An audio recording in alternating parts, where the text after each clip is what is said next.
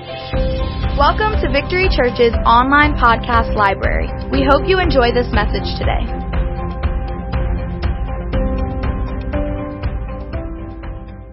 Let's turn to First Chronicles 29. It's just funny what people say can permanently scar you though. All right, stop. So this scripture, I've been chewing on this scripture, and so I found these these notes, and I've just been really just munch on beside myself. So we're just going to enjoy it. And this this word is for you tonight. And really, we want to talk about just epoch moments, like segments of time. And if you if you if you allow yourself, you've got to learn how to really. And I talk about this a lot. Look over your life and, and if you're obviously born again, if turn your life over to the Lord, there should be some defining moments in your life that define you. And you can even take your bad moments and make them defining. And that, and that's huge. And that's really what should happen in your life. Some of those define, I mean, I can, you know, again, stand in this building. I know when we built it. I know what we went through when we built it. We went bankrupt after we built it. I was pregnant for my fourth. The creditors were knocking on our doors. They wanted to seize our home, seize our kids, everything possible known to mankind. And then I, that was a defining moment. And, and through that, we leaned into the Lord and we saw the victory in this building. And look what it's been used for for years since then. So it's just, we all know that each one of us had these defining moments. So First Chronicles 29, it's a chapter in history, it's a page in history that we're able to again lean in and listen to this recording of King David and how he had a defining moment in his life. And so we're going to read, he's getting ready to actually pass the baton to his son Solomon. He's already been instructed by the prophets that he is not to build the temple because he was, quote, a bloody king, a warrior king, and the Lord would have none of that. And so, uh, his son Solomon would build the temple. But David had such a defining moment in this that he really was so impacted to build the house of the Lord that he prepared, he had this huge preparation. So we're going to read, we're just going to we're going to glance in into history. So First Chronicles chapter 29, and we'll just start with verse 3. And, um, well, let's just start. I'm going to start with verse 2. She's probably going to get all mixed up back there, but if she can back up to verse 2 of First Chronicles 29, it says, this is David, with all my resources I have provided for the temple of my God. So he had resources, and we know King David had resources. But, and you know, Solomon was probably one of the most richest kings on the earth without even David's help. It's just the kingdom was rich. So I don't even know if Solomon even needed David's resources. We don't know, but it certainly didn't hurt. But David was determined to plant into the kingdom. It says, with all my resources I have provided for the temple of my God, gold for the gold, silver for the silver, bronze for the bronze, iron for the iron, wood for the wood. So he went into piece by piece. He started it, he became a hoarder. he went into full blown hoarding. He wanted wood, he wanted gold, he wanted silver, he wanted bronze, iron, stones, turquoise, of various colors, all of fine, beside, and then he goes, besides all of that, in verse 3, in my devotion to the temple of my God, I now give my personal treasure.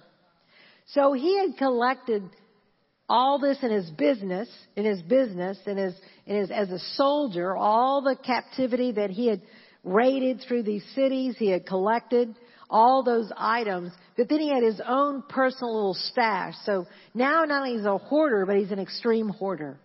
But it was all for a reason. It was for the kingdom of God. And so he begins to list all these things. Um, personal treasures of gold, silver for the temple, over and above everything I've provided for this holy temple. And then he goes in, 3,000 talents, 7,000 talents for the overlaying of the walls, for the gold work, the silver, and all the work to be done. Now, so he says all this, and he goes, now who is willing to consecrate himself today to the Lord. So, you know, David led the people and he was always that type of guy and he lived in the Adullam's cave back, back when he would tell his war stories like Frank and I told our war, war stories of poverty land and how we, you know, drove clunkers and all that stuff and, you know, all our clothes was, you know, just used clothing, which is all awesome. I mean, there was, that was just, it was all awesome. That was just built, we were just, we were just building up our faith, just enjoying you know, God and the simplicity of life and all those things. And, but David began to, begin to pull in. He began to plan his life. He began to plot out his life. And this is where all of us come in. Is plotting out our lives. You know, Saturday we had a funeral for Melissa Sonia. She passed away and when we drove in and there was a hearse parked right up front. And it was just so heavy to me. There was that hearse and they were, you know, there was her urn sitting on the table. I mean, that's all very heavy. The finality of life.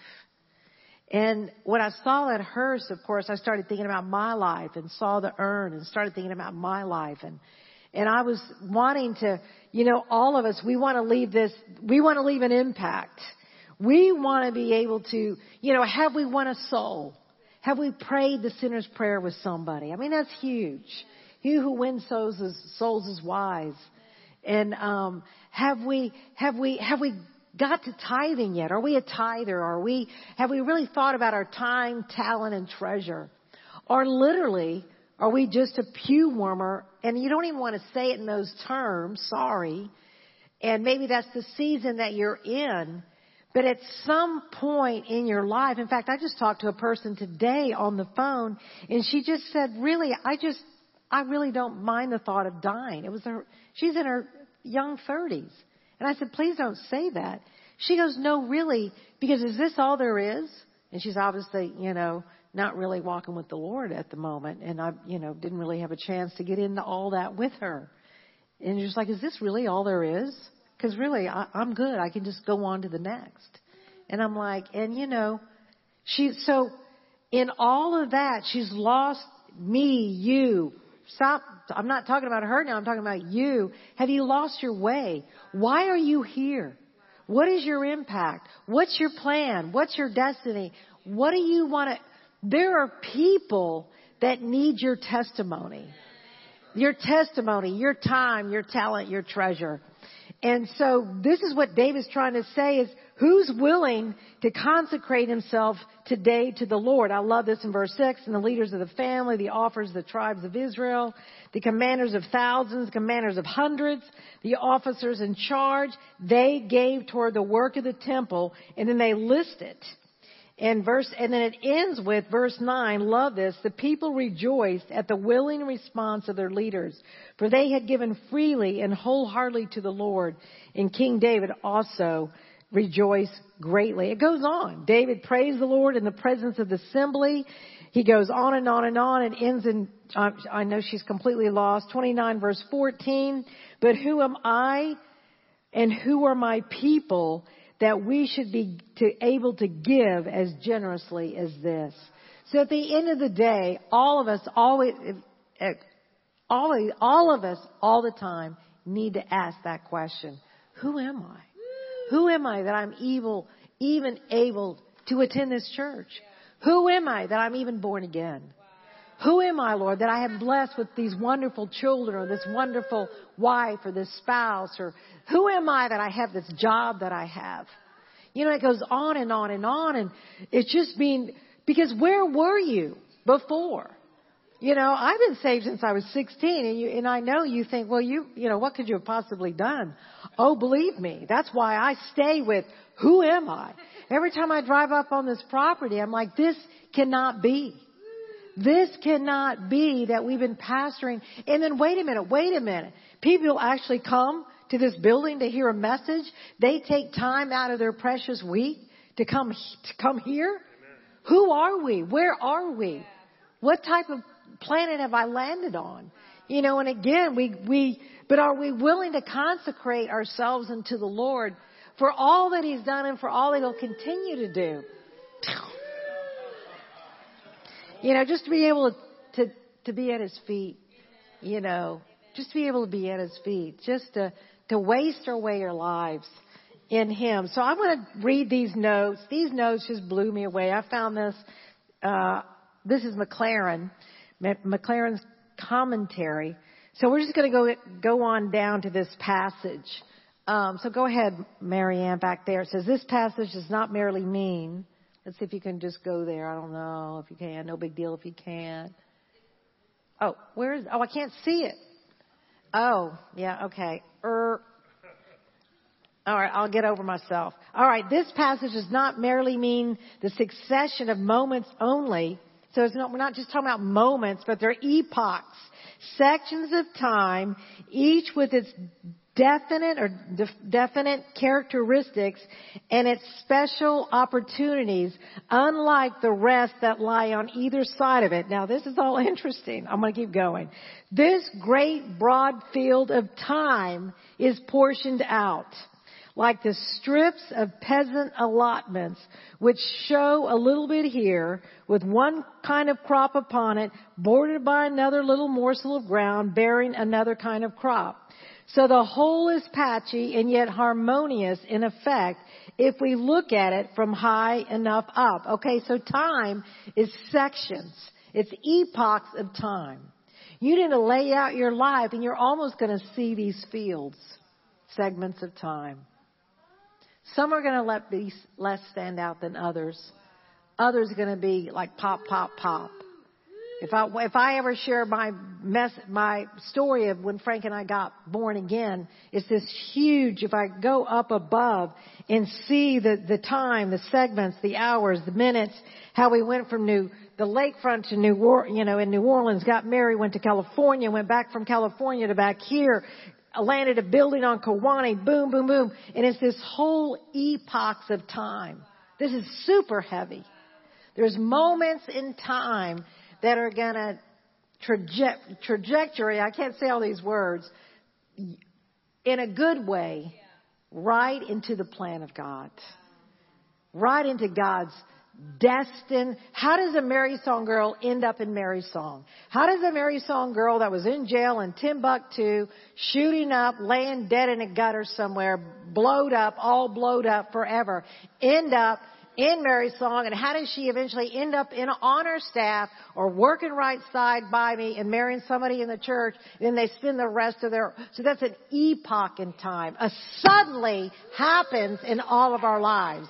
And that's the stuff that we have to grab a hold onto and never let go of it. It is the, re- it's like a, ch- a Holy Ghost chain that binds us into a living God. We are forever bound by this epoch, stuck, stuck. Uh, we are connected. When I was born again, there's no getting out of it. I'm, I'm stuck in a good way. And it's, it's, it's done. It's, I am cemented into the plan of God. Woo! Love all this. So if you are, if you allow yourself to look down upon your life and stop being so ridiculously microscopic and look through the grand telescope, you're going to be amazed all what God's done. But the moment you pull that microscope out, you've lost the plan of God. Okay. It says, thus each life, thus, each life is made up of a series, not merely of successive moments, but of well-marked epochs, each which has its own character, its own responsibility, its own opportunity, in which, of, in each of which there is some special work to do, sorry, some special work to be done, some grace to be cultivated, some lesson to be learned, some sacrifice to be made, and if it is, and if it is let slip, it never comes back anymore. So in all these, these, these layouts of time, these segments of time, it's a plot. It's a plot of ground. Okay, so I'm over here, that's a plot. I'm over here. Becomes another plot. So in this plot, what in this segment of time, in this epoch of time, what is it that the Lord wants me to do? Now you can choose just to be a goober and just goob it up. Goob it up by just being like, eh, and you just drift in space. Me, me, me, me, me, me. Me, me, me, me, me, me, me, me, me. Life is boring. Life is horrible. Life, life. Oh, I didn't get the raise. Oh, we can go on. Traffic. I can't believe the rain. I can't believe the weather. I can't believe I'm in this funky old car. You know, whatever. Or, so we, or we, we get, we are allowed this moment in time and you're just like, I want to, I, at some point in our lives, we want to be able to say, let me learn this lesson. I obviously need to learn this lesson. It's almost like Groundhog Day. Have everyone, anybody, am I, if it, who wants to live in Groundhog Day? You know what that means? You just, it's just, it's a movie. It's like, every day's the same and, and, and you're miserable. And you just, you end up just falling in the pit somewhere along the way. So in order to change that, you want to be able to say, I, Lord, Lord, this is what I did in revival. Lord, I want this joy with everything I, everything imaginable. I'm gonna get this joy. I'm gonna get, I'm gonna get it. And I, and then I did this. Lord, I pray for your fire to fall on me. And so every day I would wake up and say, fire fall, fire fall, fire fall. Let it rip, let it rip, let it rip, let it rip. Ha ha ha ha. And then I'd start my, my joy exercise. Ha ha ha ha ha ha ha. Frank would just go off on stitches. He would, he was, he was already like the laughing hyena. I was like, ha, ha, ha, fire, fall, fire. And then I'd jump, fire, fall, ha, ha, ha, ha, ha, fire, fall, ha, fire, fall. Whatever I could do in the combination, I was just at any moment hoping, praying. And in the middle of it, the fire falls, the joy comes, and you're all in. And then all of a sudden you realize it's an epoch of time. You got the moment. You can, you entered into your destiny. You entered into your joy. You surrendered. You, you surrendered. Woo! Alright. Cause you don't want to lose that moment in time. The times, let's go back to the notes, the times pass over us and every single portion has its own errand. Love this. Unless we are wide awake, we let it slip. There you, and there you have it. Awake, O sleeper. And are the poor to all eternity for not having in our hearts the eyes of the wise man which discerns both time and judgment. Do you realize if you really look at Frank and Parris? All right, I'm just going to say something. Uh, it, it's neither here nor there, and I really, really wouldn't. We wouldn't. It doesn't matter who said it. Somebody in, in all this mess so why would I give to the building fund right now? The Baileys have two houses. So obviously I was like, what? And I'm like, oh man, that is not true. That is it's not even a truth. There's not, I'm like, they're so confused. Oh my gosh. So obviously I tried to hunt this person down. I ended up, I really thought, do I leave it? You know, blah, blah, blah. And I thought, no, I'm just going to hunt her down and just say, you know what? I'm so sorry you got this information wrong. We were, we did have two and 47 years of marriage, we had two houses for a couple months because we were moving from one house to the next and the market wasn't uh, good to sell.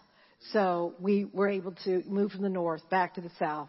And bada bing, I'm so sorry if, if this became a stumbling block to you.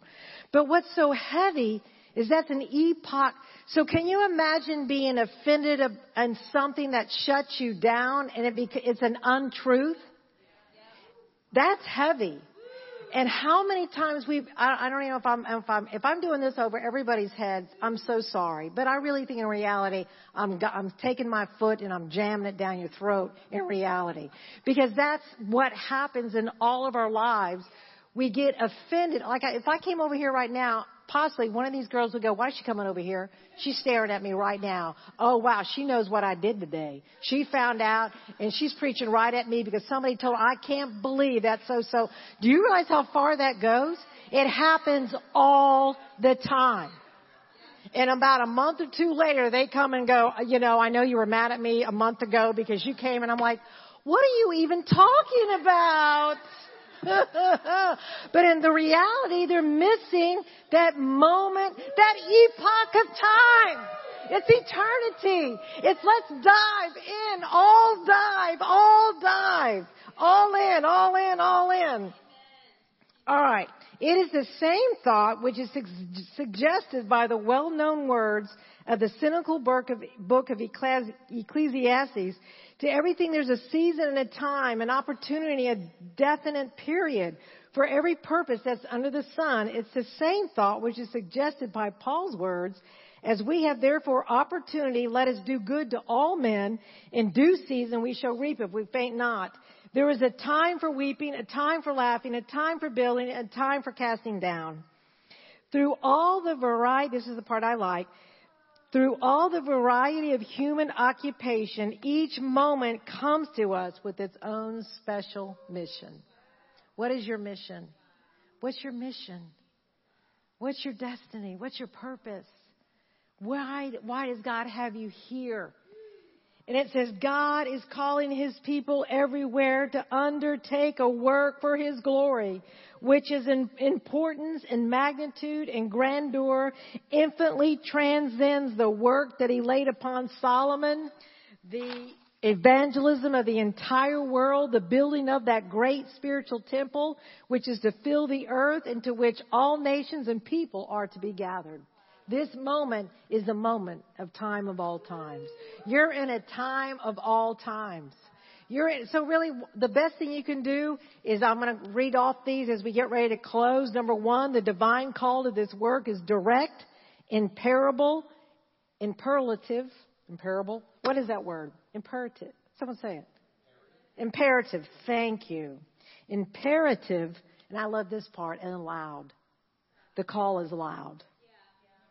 I hope he's, I hope you, he thunders all day long in your boy, in your world. It is attested by signs and wonders as marvelous and impressive to the spiritual discerning as the miracles of the apo, I'm sorry, apostolic times. I'm so bad.